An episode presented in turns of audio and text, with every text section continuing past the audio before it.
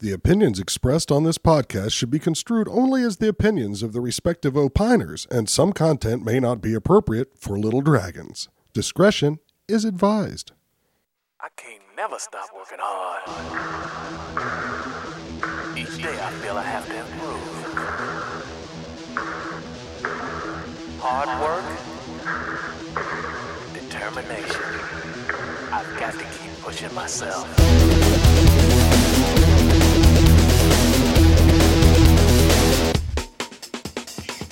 Hello and welcome to Hiya, the only podcast that's broadcast for the badass with a brain and hopefully a sense of humor. Episode 49, recorded February 9th, starts now. All right, folks. Good to be back on the mics once again. We're hanging in there with our schedule, although the snow and ice have made it a little bit difficult. Just a wee bit difficult. but the internets are not frozen, and the electricity's still running, and the whole family's happy and snuggly and warm. We have fire, we have beer, the champagne lounge is still in effect. We never close. Why would we do a thing like that? Right, look, we're gearing up for big episode 50 another landmark in the forward march of Hiya podcast. But today it's just little old me sitting here talking to you, at least for the intro. Uh, there was a planned guest host for this one, but he kind of forgot about his significant other's birthday until the last minute. So that that plan was changed rapidly. we won't mention who it is, but their name rhymes with Big Owl. Hoo he never listens when he's not on anyway, so I doubt I'll get in trouble for that. But I did want to tell you what we have on tap for today. We've got Jared Wilson coming on to talk to me to do a little podcast cross pollination with the Martial Thoughts podcast. Uh, they're a fairly new podcast. Got five episodes out now. And uh, they contacted me, had me on their show. Uh, I, I like their show. Uh, reminds us a lot of us when we were young and impressionable and a little more vulgar than we are now, maybe. Sound quality wasn't quite as good as it is now because, you know, we're masters of the craft at this point. But, uh, uh, yeah, no, it's a good show. And we came on to talk about uh, that and his primary martial art, which is Aikido, which has not been discussed in detail on this podcast before. So, I hope you guys are going to enjoy that. Um, I'll pop back at the end with a little bit of a closing segment for you. Um, I stumbled across a description of what actually happens in the case of a liver shot online, and frankly, it was news to me, so I thought I might share it with you. It's uh, I thought it was interesting, explained a lot. And of course, we're going to have a little bit of extra listener donated content at the end uh, Jeff Westfall's Marshall Brain. Lots, lots of marshals to keep straight here. Uh, martial thoughts, then on to Marshall Brain at the end of the show in its usual spot. And uh, we love those. Got a couple more of those left to put in the feed for you. Maybe we can talk him into making some more new ones soon. Um, and yeah, without going on too much, that's about it. I will go ahead at the top of the show preview the next show, episode 50. There's going to be a lot going on in that show. But the interview for that is already in the can. Uh, I spoke with Damon Young just uh, yesterday evening, uh, as of this recording. And uh, he is a uh, martial artist and a philosopher. And among his other books that he's written, he edited a tome known as Martial Arts and Philosophy Beating in Nothingness. And uh, the second I saw that, that Sart pun won me over. I hope that's how you say it. Sartre. So, uh, yeah, so uh, I had a fascinating conversation with him, which I'm looking forward to unleashing on you, the public, plus all the other bonus stuff we're going to have for episode 50. So uh, stay tuned for that. But let's not get ahead of ourselves. We've got uh, whopping episode 49 coming up right now for you. I'm going to slip out to the Champagne Lounge and uh, knock the ice off a beer and uh, try not to break the bottle while I do it. All right. I will see you guys after the interview.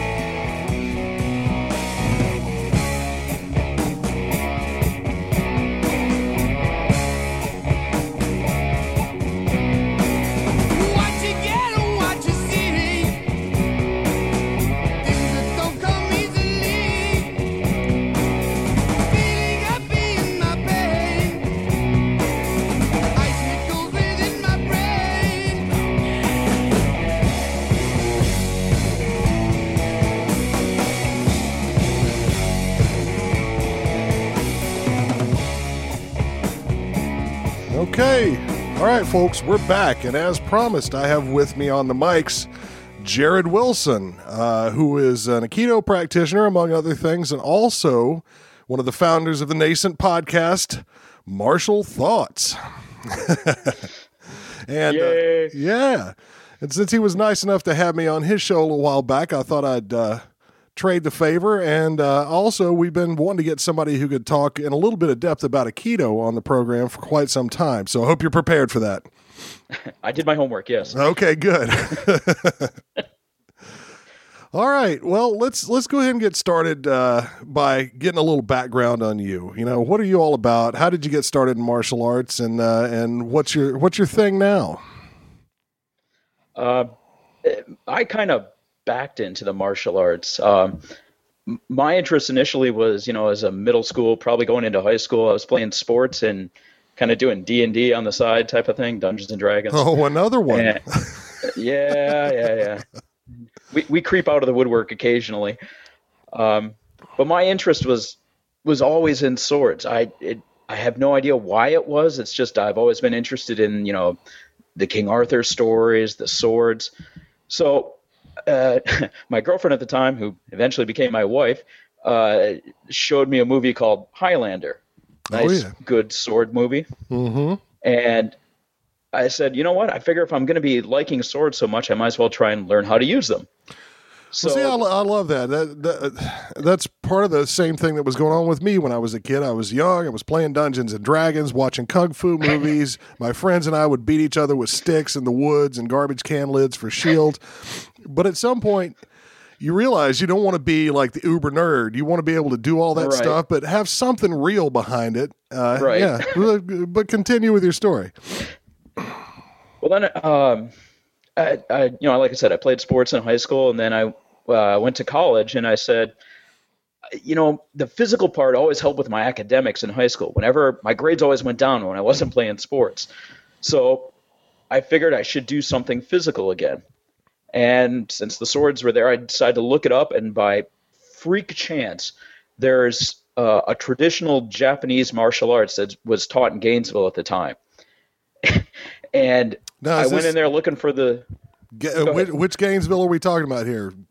uh, the real one in Florida. Okay. gotcha. Yeah, so yeah, yeah, I'm a Gator. So, uh, I you know, like I said, it was a, a, literally it's a Japanese family tradition that was handed down, and um, Jason Backlund, who is the the the Soke, which is it's not the familial head of the system, but it's the guy who inherits the system. Okay. Uh, he was going to school in Gainesville at the time, and I started learning with him. I was there for about three years or so, two years, three years, something like that with him. I graduated. I came back down to South Florida, and I decided I wanted to start off, and eventually ended up with uh, uh, a jiu-jitsu, aikido, kenjutsu, and arnis is all wrapped up in the system. So I've been with the uh, uh, Temiru Shendokan Aikido for about 12 years now, 11, 12 years, something like that. nice. Yeah. So they've got a variety of things that they teach in there. It's not not just one system. No, it's um, it, it's an overarching system, and each you have a, a a ranking system in each part of it. So, like I have my my Shodan, my black belt in the Aikido part. Actually, I just got my Nidan in that, and I've got uh, a Shodan in the Kenjutsu, the sword part of it. Okay.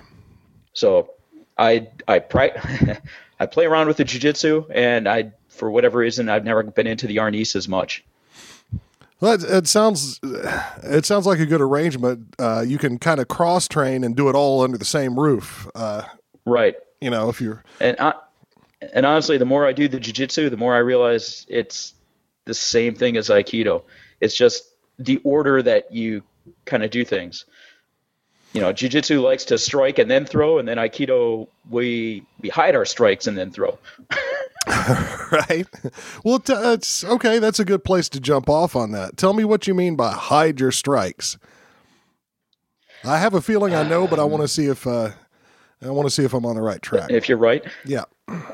Um, it, there's a great quote from O Sensei, the guy who developed uh, Aikido back in the 20s, 30s, 40s. Uh, he said uh, atemi, which is striking. He says temi is ninety percent of aikido. So, right. you know, the way that the way that aikido is practiced today isn't the way it was originally intended. Okay. Yeah, I know. It's one of those weird things. It kind of changed somewhere in the 50s. They kind of call it like the, the pre-war Aikido and the, the post-war Aikido. And it, it, it changed a lot. If you go back to the old school stuff, it was a complete martial art where you were hitting people. Um, Gozo Shioda's got a great quote. Someone asked him how you make Aikido work. He says, oh, it's real easy. You break the eyes, you break the collarbone, and you throw them however you want. Yeah. Soften them up a Which little not what- first. Right, which is not the way most people in their head are picturing Aikido. So Yeah, and that's you know, uh, Aikido seems to have fallen into the same sort of popularity trap as things like Tai Chi, where there's a wide variety of stuff out there, and some of the most popular seems to be the stuff where you have a f- little frail old man who seems to almost magically be able to hurl people through the air one after the other after the other. Uh, and it also makes it look the, Yeah, the focus I- of the system is on joint locking specifically and throwing with that. And you're saying that in the more traditional Aikido, it's there's a lot of striking involved as well. Yeah, they. The way I learned it and the way I'm kind of doing it right now is I you learn all the throws, you learn the joint locks, and now you start to throw in the strikes when they're available. You know, the strike is used, like you said, kind of to soften them up. Right. Um, and that you know, real quick when you were talking about the the old man aikido, Right. eh, that's actually a big part of it. Is O Sensei, most of the videos that we see of him are when he is in his 50s, 60s, 70s. So of course they're going to be softer. Um, they're also done as demonstrations. So the people that he's going against are going to give him everything they can, make it look as good as they can. So there's a little bit of a, a sensei worship going on there, I think, too. Well, in in Asian cultures, there seems to be a lot of that. You can see it in many in many styles. You know, the the venerable master can do no wrong, and and even to the point where you you- people get you know believe in empty force and things like that because they sort of get you know brainwashed by the the mystique of the master. I, you know, he, Sensei must have been a badass because he kept getting challenged by everyone. He was coming up with a new system that, you know, it was, it wasn't quite what anybody else had seen before. You know, the karate people would challenge him, and they'd come away going, "Yeah, he's re- he's legitimate." The judo people would come up to him and challenge him, and they go, "Yeah, he's legitimate." If half the stories are true about him, he was a badass anyway. So Yeah, well, you have to think the guy had something going on. When he was younger, he was a bodyguard, for instance, for very highly placed people. Uh, Onisaburo Right. Deguchi, who was uh, sort of his spiritual and political mentor, from what I understand. Correct me if I'm wrong on any of my shallow knowledge here, but didn't he bodyguard him halfway across uh, Manchuria at one point? You know that. Yeah, him and uh, the uh, Onobuchi uh, decided that it was kind of a uh, the Japanese imperialness said that they should go invade Mongolia. So them and us, they just say it as a small group. They never say how many, but basically they go decide to invade China one day. the Chinese the Chinese government took them and kind of said, you know, they literally were in front of a firing squad when they said, nope, the Japanese people want them back. So you know they took them back under guard back to Japan. Yeah, it sounds like they were ambitious as well.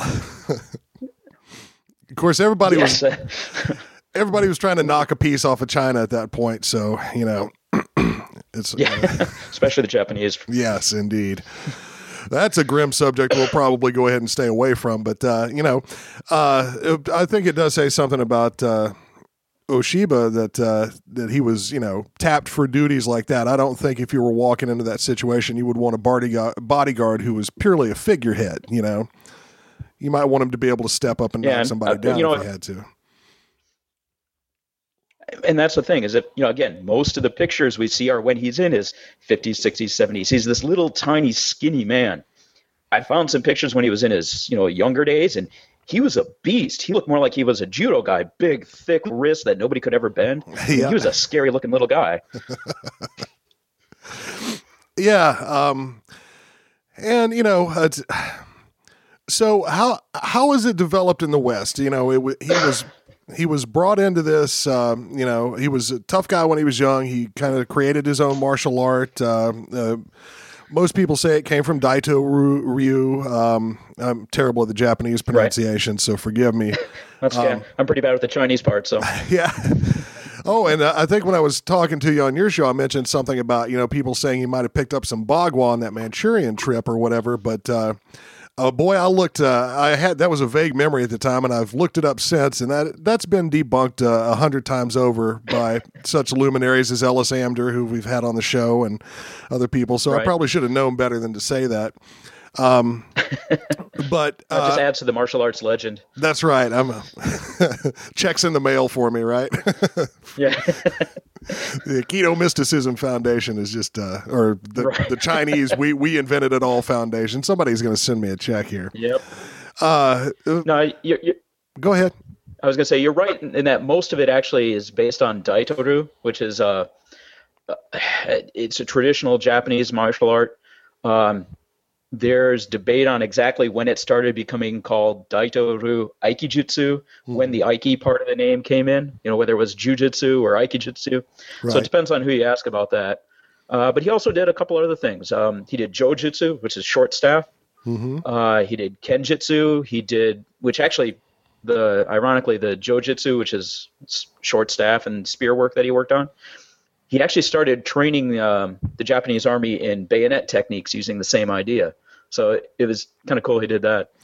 Yeah, that's another common feature of like early 20th century martial arts in the East is uh, a lot of people who were martial arts teachers in the, you know, before the big changes started sweeping across that region, uh, wound up having to find, you know, uh, other pursuits, other ways to make money rather Right. than teaching. Like, for instance, in China, the Boxer Rebellion shut down a lot, pushed martial arts way down the totem pole of respectability for a couple of decades.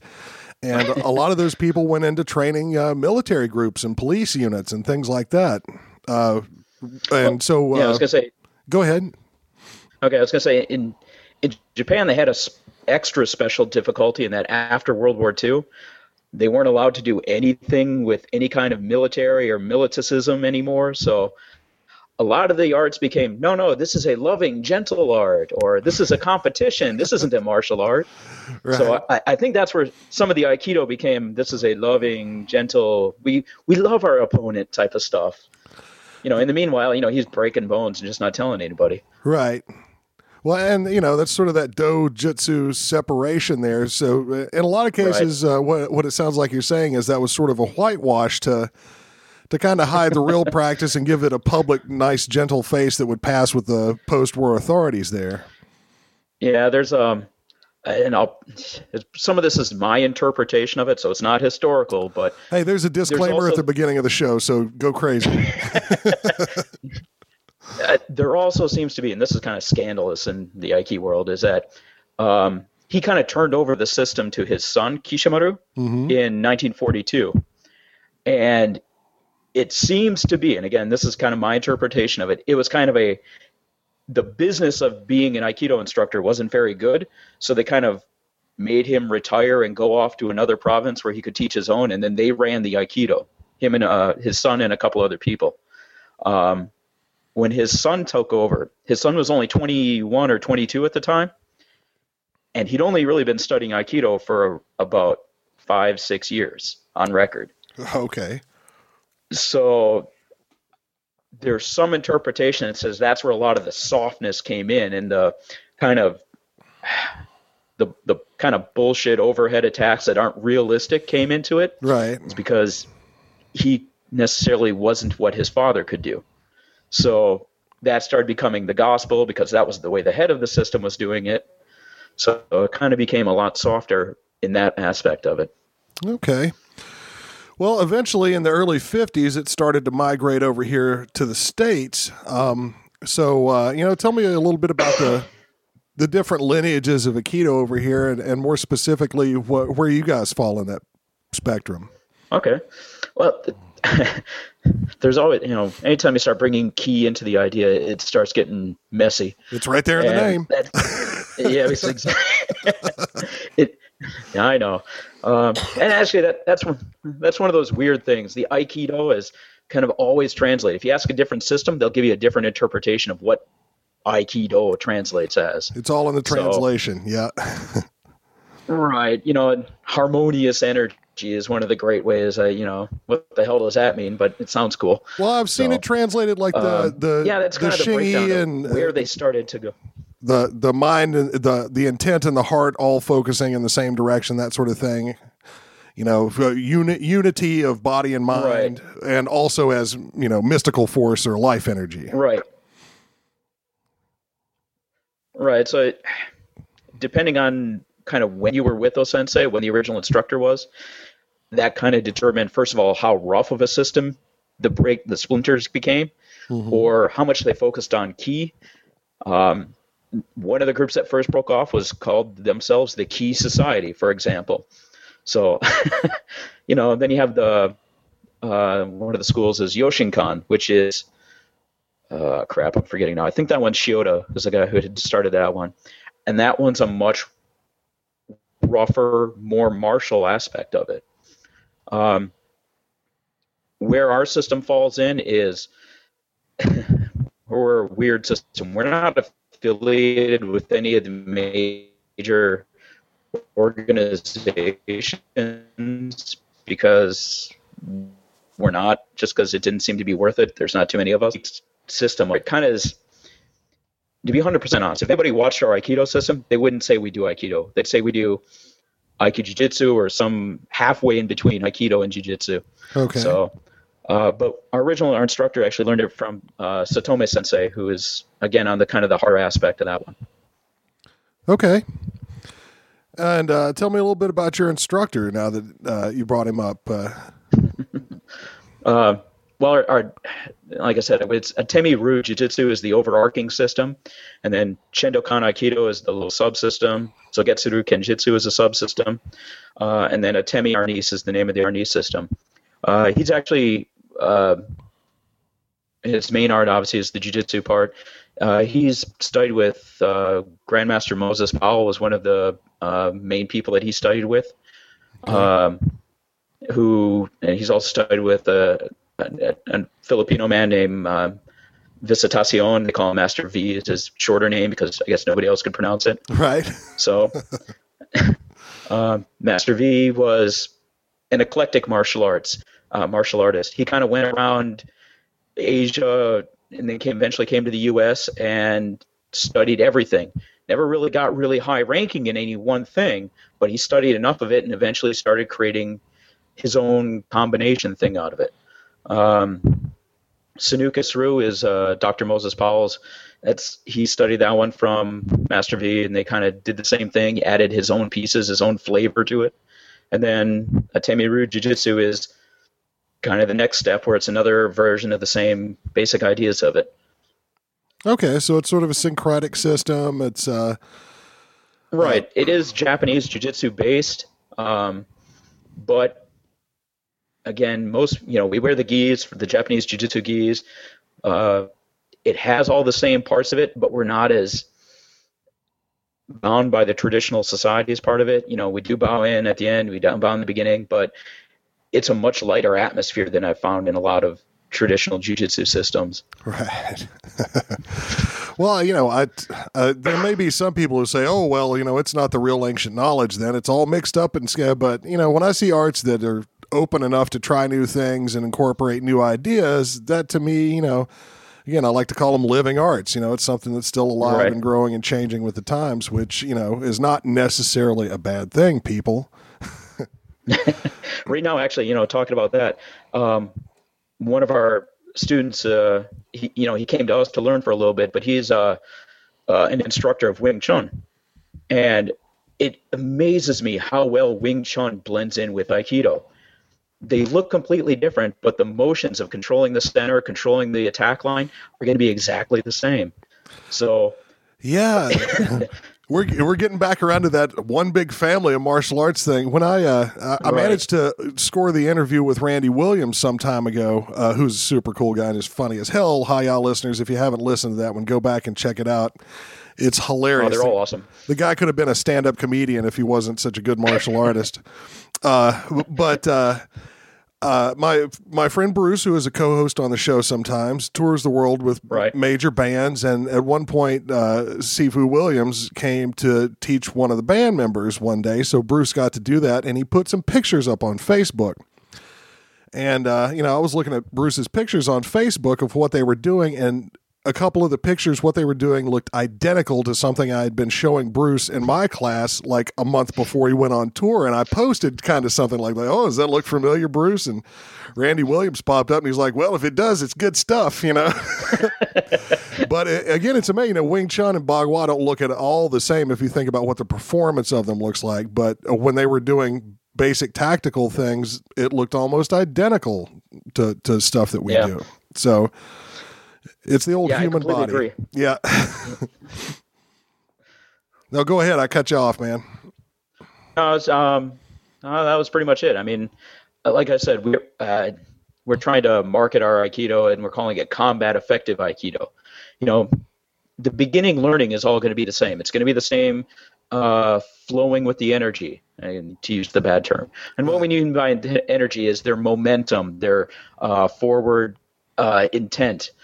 You know, Yeah, their it- it's the capacity to do work, the scientific definition of Right. energy. Yeah. So, you know, on a basic idea, the idea of Aikido is you go to open a door and you have your hand on the doorknob and someone pulls the door from the other side. You stumble into the room. That's the idea of Aikido. Right. Whenever they're trying to extend any type of motion, you overextend them.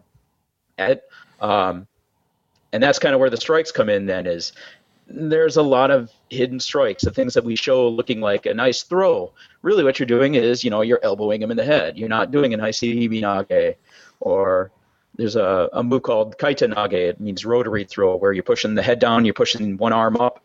Yeah. Well, Mhm. originally what it was is you're going for your short sword and they were decapitating you. It wasn't a strike to the back of the neck. So, you know, Yeah. there's a hidden strikes in there if you know where to look for them. And that's what kind of what we're exploring with right now on our Aikido ideas.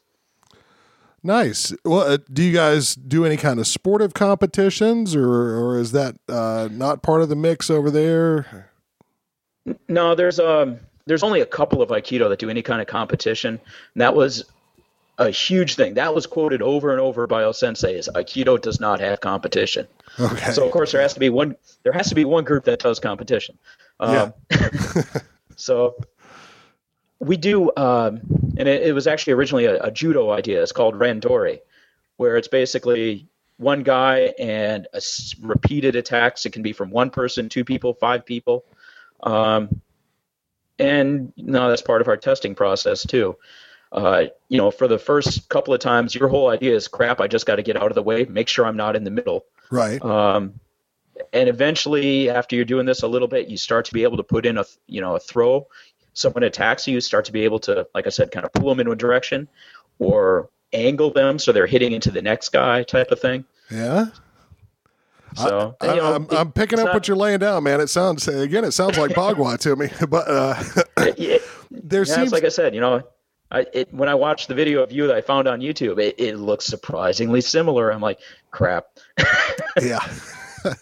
and the uh the uh so it looks like Aikido does have a, an aware it might be in that bodyguard classification that I like to use different classifications for martial arts. It looks like it might sort of be in that realm and if he did some bodyguarding of course that would make sense. He would tailor his martial arts to fit that to sort of multiple opponent things.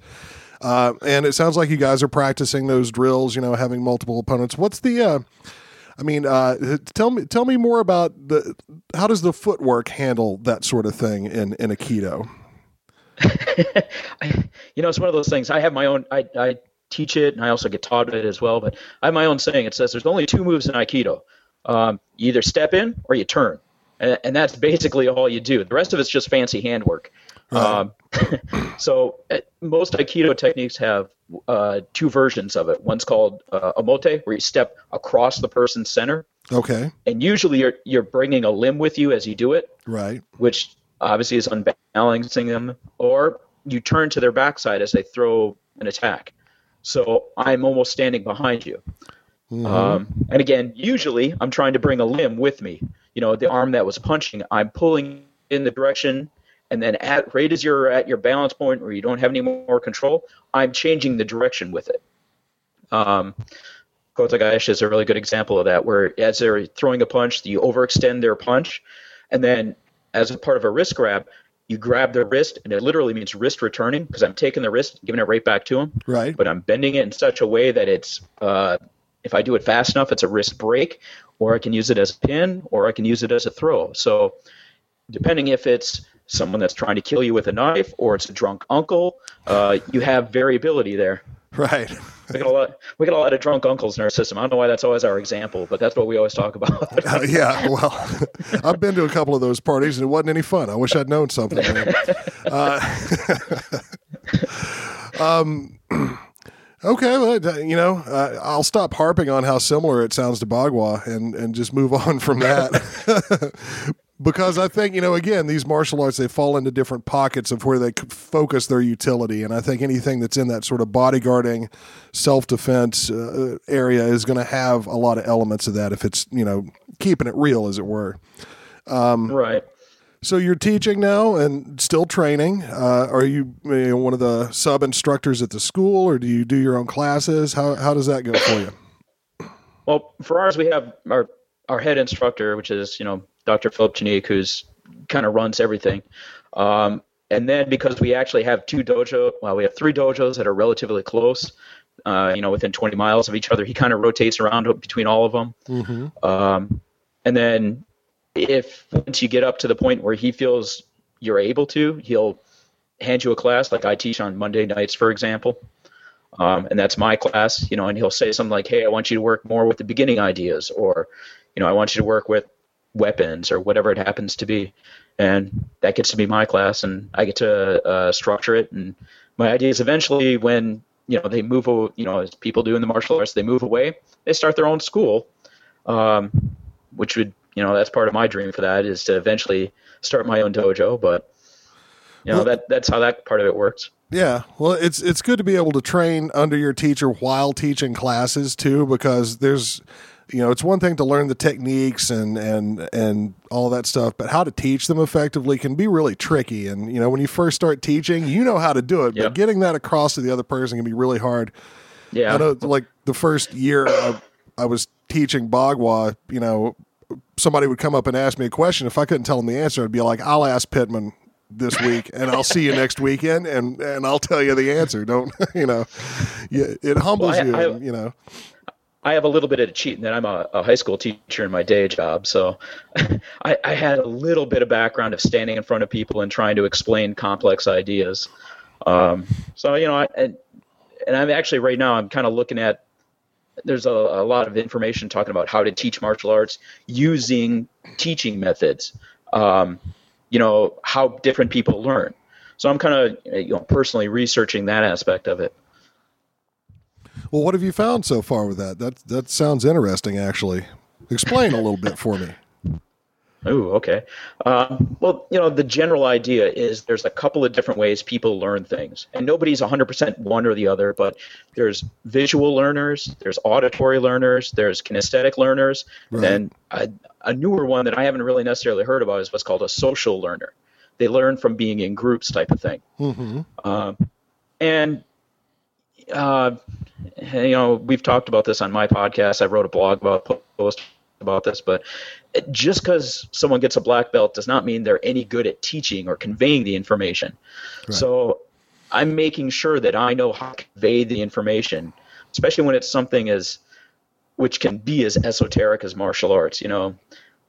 And part of it is I'm really starting to learn right now is the old traditional idea of some people aren't ready to learn at the right time. Right. So Sorry about that. I grabbed a fizzy water before I sat down for the interview. That was a mistake. I won't be doing that again. no problem. um, I, you know, it, it, I, I was a martial arts student for a long time, and I, I of course had the, the stupid student idea of teach me more, teach me more. I'm ready to learn everything right now. Yeah. Yeah. And now that I'm a teacher, I, I I'm like, yeah, but if I explain to you, it won't mean anything right now. Yeah. So that that's kind of what I'm doing right now with my teaching part of it. Yeah, it's it's tricky. Uh, like one of the things I like to do if people have been around for a little bit and starting to work their way through the system, I, I drop back and I'm like, okay, you know, like we'll we'll start doing a little weapons work, for instance. And I'll say, okay, single changes. That's all. Inside and outside single. Two simple moves. Just turn around this way or turn around that way with you know with the hands and the footwork and everything. And uh, I'll show them how many different things are encapsulated in those two techniques. And then if you start putting them together, I'm like, you've almost got the whole martial art. Like if you had a lifetime to do it, you could take these two things and reverse engineer the entire system because it's all in here. And sometimes that'll make a little light go on over their head and they'll drop back and dig into the basics and not worry so much about, you know, well, when do I get the next punch or the next kick or the next jump or whatever. you Right. know? I, I, I have I, again one of my stupid little sayings. You know, it's uh, somebody asked me how many moves are there in Aikido, and I said there's one: grab something and twist. and that seems to be most of Aikido. Yeah. The rest is just icing on the cake. Yeah, That's just moving your hands around. Oh, so you guys do a lot of grabbing in your system. Uh, is there? Uh, do you do any specific uh, training for that, or do you have little secret gongs that you do to improve your grip, or is it just something you do by repetition of uh, you know doing it on somebody over and over again? that's that's definitely part of it. Making sure you can you know do it over and over. Um, the other part is there's little. I'm sure you've done this too. Little tricks on how you grab. You know where to grab on the wrist and how it automatically slams down and you know locks in place on the right. The C the right clamp, I call wrist. it. Yeah, Yeah. Um, and honestly, if you really want to get into how to build up wrist strength, it's using a sword. Um, it, it builds up your forearm muscles and it, it's the other two people I mainly train with, you know, my, kind of my peers on there, um, the guys that are on the podcast with us too, yeah. um, they all do sword work. And every single time one of us is stuck on a technique and you're like, I can't get this, you know, we'll pull out a sword and show them the exact same movement with a sword. And they're like, oh, okay, now I can do it. right? Do you guys use any weird grabs like uh, we like we do one I haven't seen in a lot of other martial arts. I'm sure it's in there, but I haven't seen people actually doing it. Uh, where you grab clothing, I'm trying to get my hand in the camera here so you can see. You grab clothing or skin Right. this way, and you wrap it up into your fingers, and so you're not grabbing with the thumb. You're just getting a hold of meat that way or clothing, as it right. were. Kind of hooking it. Yeah, yeah, yeah. Or kind of rolling it in there. Do you have any little Yeah. quirky stuff like that for grabbing in there? Um, I do, but again, I come up with stupid names for everything. Oh yeah, You I love it. like grab something and twist. Um, I I kind of joking around called it the flamingo head. Okay. What it is is if you're behind someone, you grab like this around their neck, and you're pushing kind of right into the carotid artery and pulling back. But it kind of looks like a little flamingo head. Okay. So you know there are stupid little things like that. Um, honestly, if you're if you're doing aikido the best way possible that you can, you shouldn't be grabbing per se. It's really not meant to be grabbed. It's meant to kind of scoop limbs out of the way. Um, sort of lead and lever and and right. Um, you know, of course, I'm not that level, so I'm grabbing all over the place. But yeah, that's the idea. That's that's where we want to get to. right. Um, a- a- again, you know, going back to Sensei, uh, just because it, you know, with the MMA, it's come up a lot. If you go back, we've actually found pictures of Sensei doing groundwork, which most people do not associate with Aikido. But there's a really good picture I have where he's got someone down in a headlock down on the ground with his legs sprawled out. I mean, it looks just like the MMA stuff. So he was a complete martial art, but martial artist, but sometimes the pieces got lost. So um, there's a real great book I just read called Aikido Ground Fighting that talks about how to use Aikido principles in ground fighting situations. And it's from, again, a, eh, maybe not pre war, but just around the World War II student of his who said, Look, oh, since they did this all the time to me, I know it uh, that it's in there. Yeah. And the, the, if you're doing upright grappling, the same principles will apply on the ground as long as you know how to move on the ground. That's the big difference. You know, if you're only used to being on your feet, Right. it'll be hard to sell those things on the ground because you won't know how to move around down there. Right, and and the Aikido, the principle of Aikido is you're not supposed to use any strength. If you're grappling on the ground, you're going to have to use some strength, but you have to use it in the right way. So that's where the Aiki part kind of comes in on that. Yeah, I'm I'm assuming there's always a little strength required. That's uh you know, it's funny. Uh, tai, tai Chi has that sort of same thing. You know, move a thousand pounds with four ounces or whatever. Um, And uh, I think in probably in both systems that gets misinterpreted as you should never apply more than four ounces of force to anything, which, uh, as John Wang said on the show, Yeah. you can't soft somebody to death. But uh, but uh, in reality, what they're talking about is is you want to go against the person's uh, desired motion as little as possible and lead them into emptiness, as they would say in Tai Chi, or overextend them, or you know, turn that into more than they expected and and use their own power against them to the extent that it's possible. But still, if you get an open punch at somebody's throat or nose or whatever, you're gonna you're not gonna four ounce it. you're gonna haul off and hit them. Well, and, and again, looking back, and you know, that's kind of my uh, research project I'm doing right now. Uh, a lot of the beginning Aikido, they would throw a strike specifically to get you to react, and then they'd use the reaction. And again, that it's a more advanced technique, so they don't train it as often, but that is definitely a part of Aikido. Um, and we're experimenting with it. In fact, I'll, I'll spill the beans here. Um, a lot of the grabs, you know, a lot of Aikido, they start off and they go, okay, grab my wrist. Well, yeah, doing some research, what that really is, is you're stabbing somebody with a knife and they grab your wrist so that you don't stab them. Right. Now you do the Aikido. So it, it, there's these hidden amounts of aggression that nobody talks about. You kind of have to dig for it a little bit. Yeah, I mean, once again, you're talking about uh, we're just having a little love fest here. Common feature in Bagua is that, that we will strike. They're not specifically feints; they're actual strikes. But we're kind of hoping you're going to try to block it because if you block it, you're going to be right there where we can grab you and start putting the real mojo on you. So, and you know, a lot of that spearing, it's not, you know, maybe we'll get your eye, but you're going to react to it and your hand will fly up because anybody that puts a finger in, you know, go put your finger in your wife's eye and see if her hand doesn't fly up. Well, wait, don't do that. you know what I'm saying. No, It's- she'll kick my ass. yeah, it's a. I know what you say. Uh, it's a built-in reaction, though. It's one of those autonomic things that you have to train to override, not that you have to train to get. You know, if something's coming at your eye, you're gonna, your hand's gonna go up, your head's gonna move back, and you can capitalize tho- those reactions on those reactions. It's like a chess game when you get to that level. Yeah, you they unbalance themselves, so all I have to do is just overextend that unbalancing. Yeah, it's the same thing, same ideas. yeah, It works great too. awesome.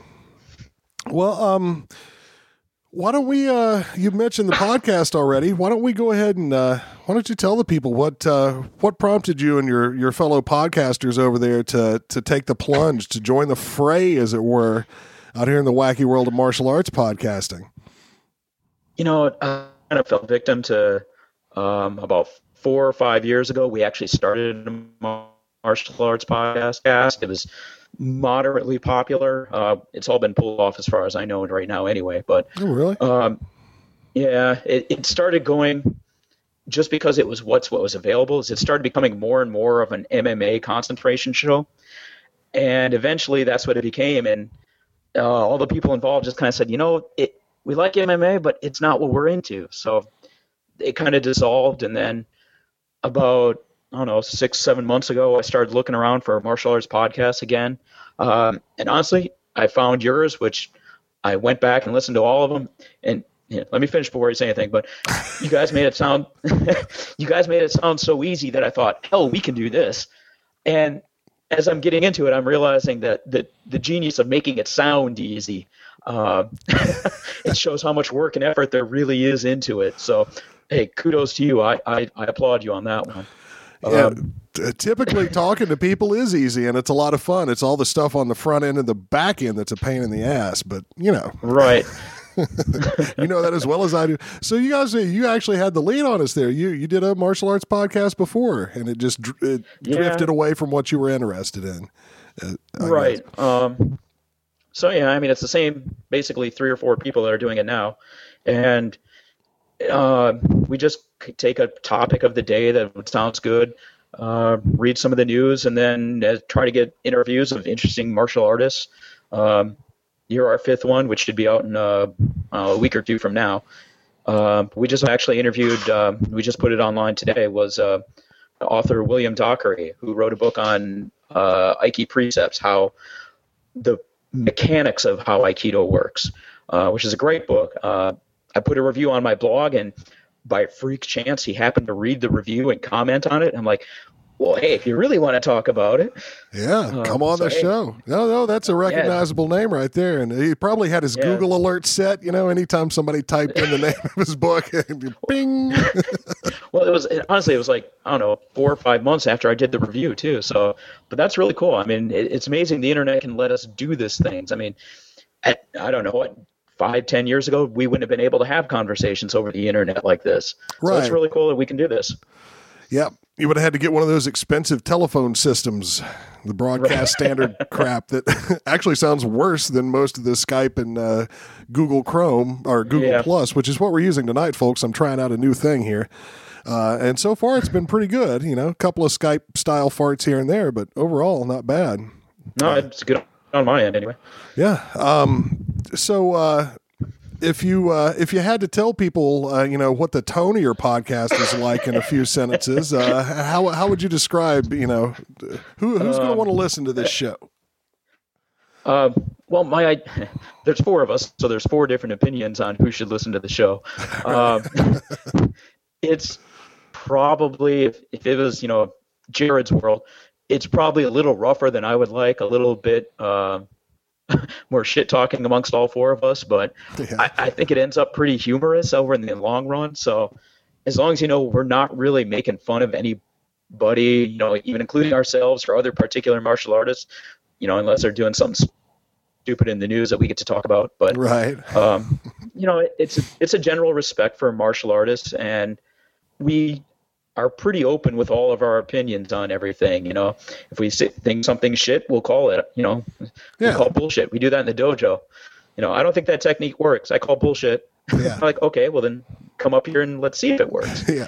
Come here and I'll show you, Nancy.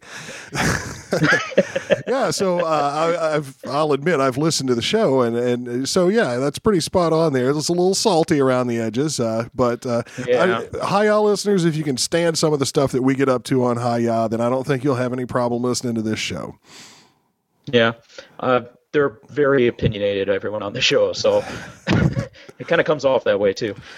Well, uh, look, when we first started doing this podcast, it was partially as an excuse to hang out and have martial arts bullshit sessions, you know, and, you know, talk to interesting people from outside the group. But it was also so we could have an excuse to hang out and do that.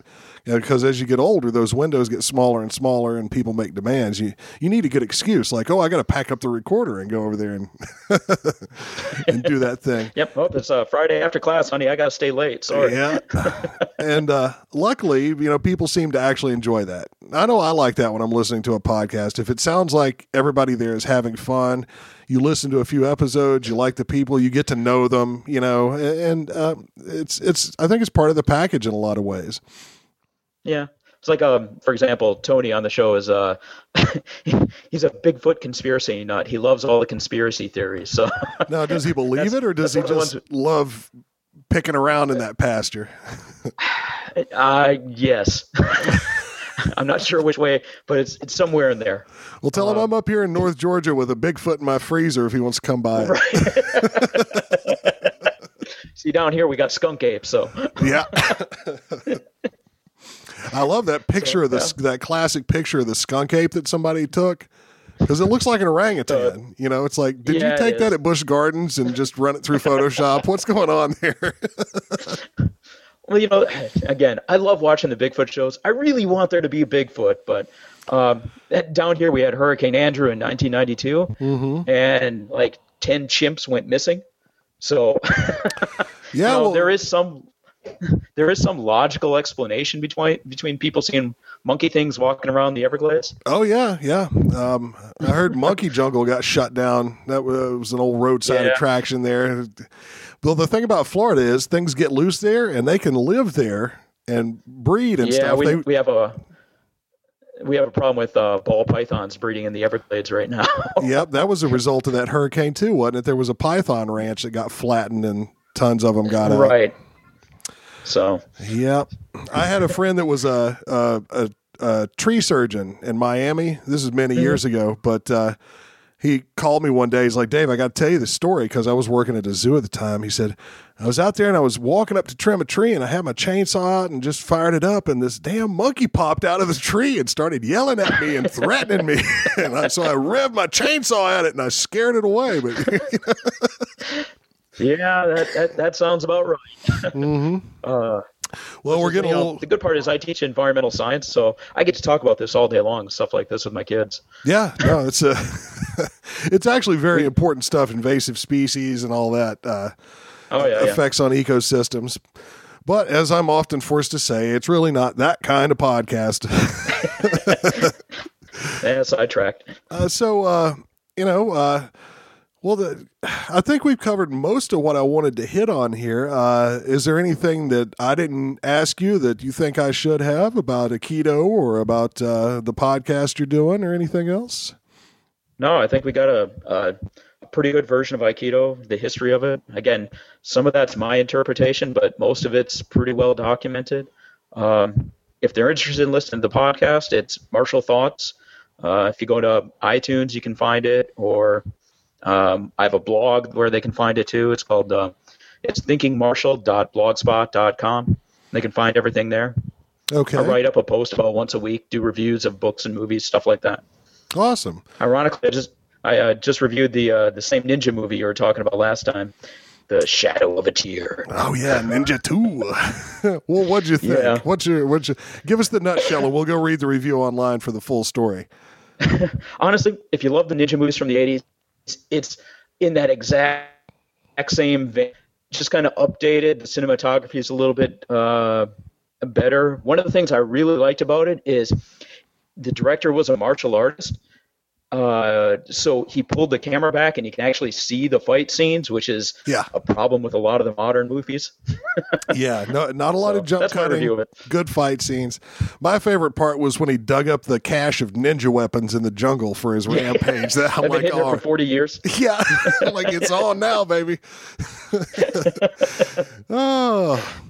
Well, all right, man. Uh, Jared, it's been great having you on the show. Uh, and we'll make sure and link to all that stuff in our show notes for the listeners so they can go on over there and check it out. And uh, I encourage you to do so. Um, uh, hi Yahoos, you need to you need to check out Martial Thoughts.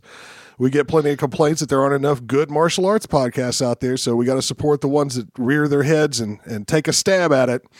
And uh, it's entertaining. It's uh, it's filthy. I love it. That's the best endorsement I can give. That, that's probably pretty apropos there. yeah, yeah. Um, no, it's good stuff, really, folks. And uh, it's been great talking with you, man. And uh, hopefully, we'll do this again soon. Hey, anytime you want to talk about the Aikido, any of the good stuff in there, the history of it, give me a call. We'll or send me an email, and we'll we'll do it again. It's this is great. This is fun. Awesome. Well, uh, let me. Uh, as long as I've got you, I'll I'll, uh, I'll take you outside and show you the champagne lounge real quick. You have to sign good. the you have to sign the non non disclosure agreement though. Okay, you cool with that? Yeah, I'll buy the beers. How's that? All right, fair enough. We'll see you in a minute, folks. See ya. Yeah, there you go. I shake my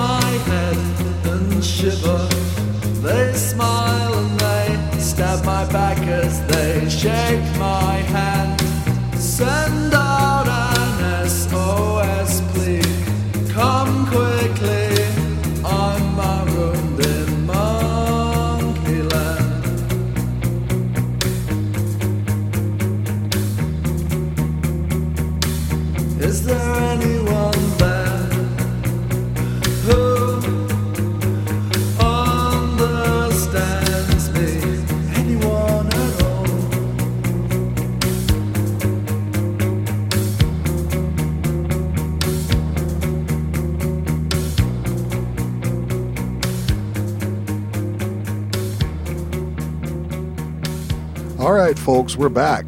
That was a lot of fun. Had a good time. Hope you did too. Make sure you go and check out the Martial Thoughts podcast. Uh, and uh, the next episode they put up should have little old me talking on it. So uh, if you don't get enough of me already, which you probably do, but if you don't, go check that out. And uh, check out all the other great stuff they've got going on there.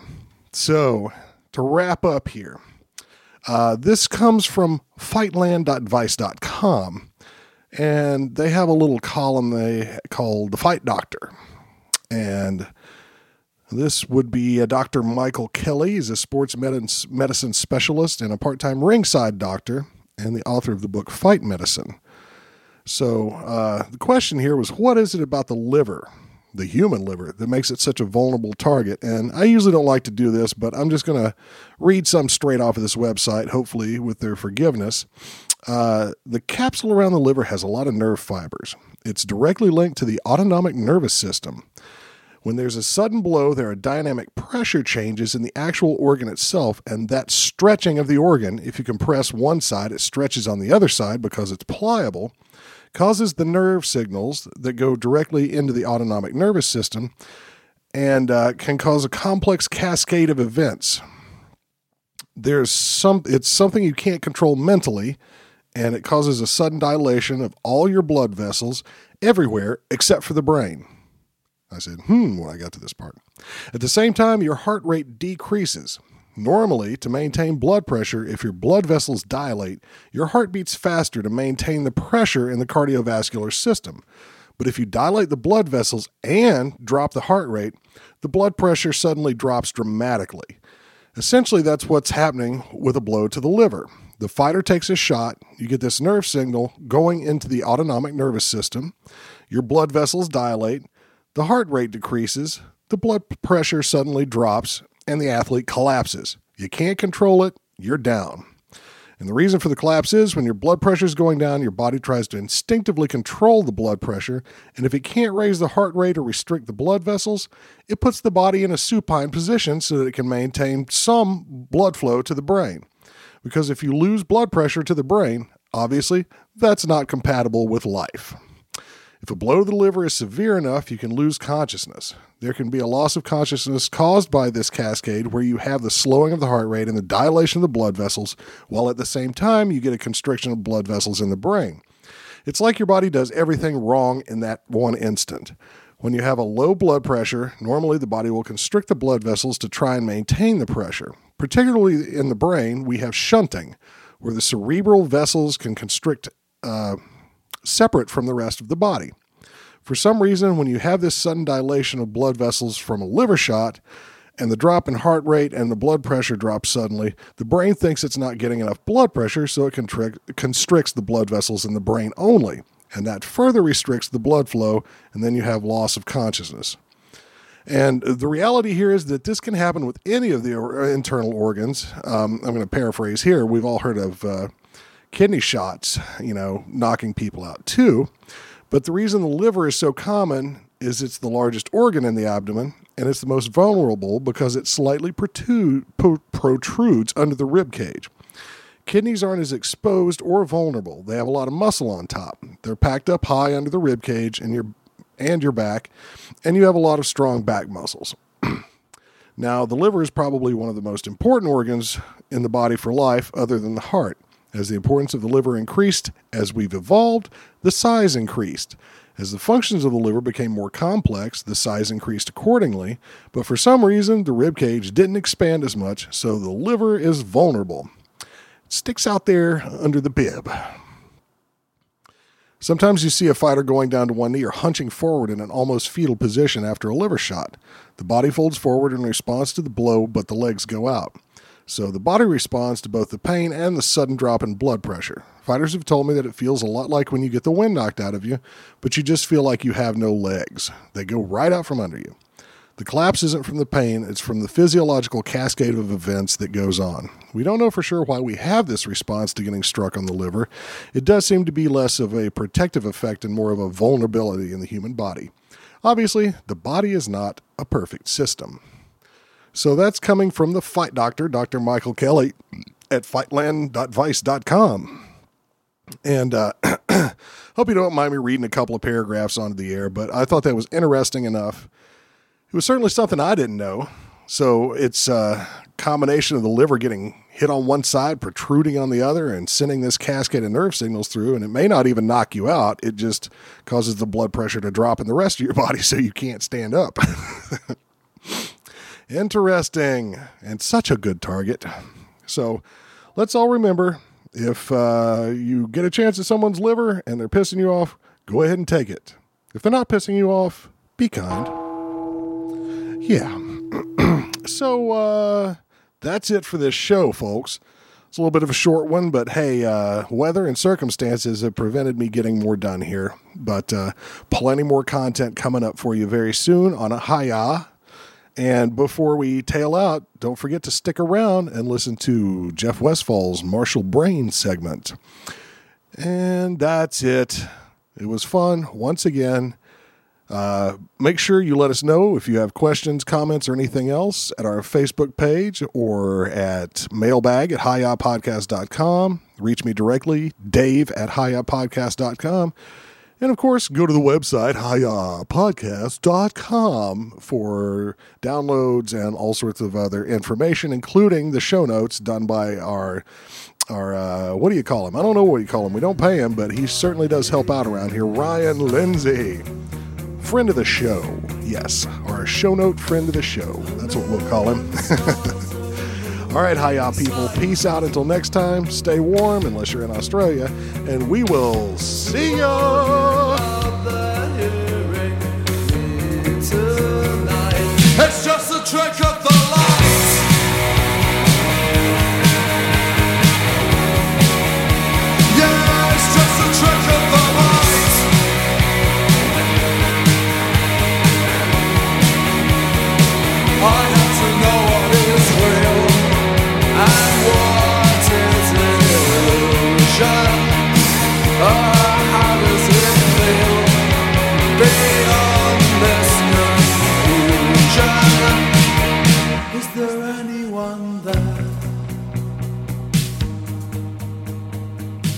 I'm Jeff Westfall for the Martial Brain. The myth of the power of the mind. Modern martial arts academies are festooned with inspirational posters touting the power of the mind, frequently employing images of martial arts masters, samurai warriors, medieval knights, or sports heroes in poses and with sweaty facial expressions that show gritty determination. Inspirational declarations like, to believe it is to achieve it, and the difference between the impossible and the possible lies in a person's determination, are emblazoned boldly across the top. I want to tread carefully here. I don't want to be dismissive of the importance of motivation and determination in the martial arts, or in life. But some people who tout the power of the mind cross the line from motivational to magical thinking and fantasy. Sensible aphorisms like, don't quit, and just do it, have often been replaced with outrageous claims like, you will succeed if your desire is strong enough. The highly successful movie and self help book, The Secret, tout a supposed phenomenon called the law of attraction, the believers in which assert that thinking positive thoughts bring positive results. There is absolutely no evidence for this so called law. The kernel of truth is that you cannot succeed if you don't try. Or, as Wayne Gretzky said, you miss 100% of the shots you don't take. Determination is an important ingredient. The fallacy lies in thinking that maximal effort is all that is necessary. The human mind is indeed an amazing tool, capable of powerful reasoning, but also prone to self deception. Mindfulness is important for efficiency, but there are external factors over which your mind has no power. Your mind cannot give you the power to defy the laws of nature. You cannot will yourself to fly, or to transform lead into gold, or to be immortal. Are people who are over seven feet tall more likely to play in the NBA because of the power of their minds? Why are there weight divisions in combat sports like MMA, boxing, and wrestling? Does the power of the mind mean so little that a 115 pound man cannot become the heavyweight champion of the world? We humans are not comfortable with the reality that the universe is utterly indifferent to our desires and goals, and that random factors, like the genes with which we are born, sometimes have a pivotal effect on our lives. This is one reason that we are prone to believe in conspiracy theories. It's not comforting to think that a lone, mentally ill loser can kill the President of the United States and change the course of history, or that a dozen and a half Muslim fanatics could execute the attacks of 911. It fits more with our preference about how the world should be when we believe that grand conspiracies are responsible. It's also comforting to believe that you can achieve what you want through force of will. As humans, we are fond of representing the world through stories. We are storytelling creatures. One of our greatest weaknesses is that we are more likely to be persuaded by a compelling story than by facts. We are each heroes in our own story. We also each like to believe that our life story has meaning. We often view ourselves as something like soldiers in a war against the forces of darkness. I know what many of you are thinking in response to my assertions here that my worldview is dark and gloomy. I, on the other hand, find an evidence based view of the world to be liberating. I am also offended when, after a hard fought battle by two great martial athletes, some credulous subscriber to the magical power of the mind makes a comment like, well, the fighter who lost just didn't want it as badly as the winner did. Remember that you can do everything right and still fail. But that very real possibility should not deter you from making the attempt if the desired goal is realistically attainable and worthwhile. If there is a superpower in the human mind, perhaps it is metacognition. This is the ability to reflect on what we are thinking and why we are thinking it. Metacognition allows us to apply the tools of critical thinking to our very own thoughts, and in this case, not fall prone to magical thinking. Anyway, that's what I think. But I could be wrong. Let me know what you think at my website, rpmartialarts.com. This is Jeff Westfall for the Martial Brain.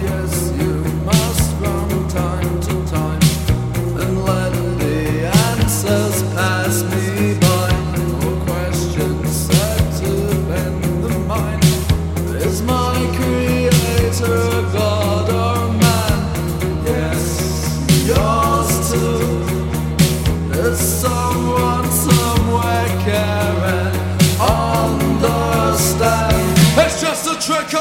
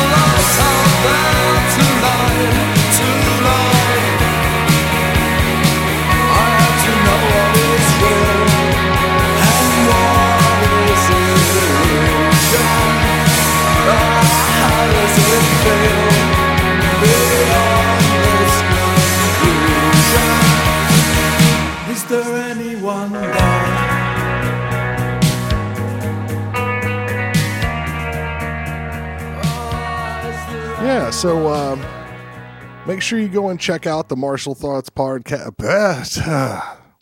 The Martial Thoughts podcast. Make sure you go check out the Martial Thoughts pod. I'm just going to start this over. Break.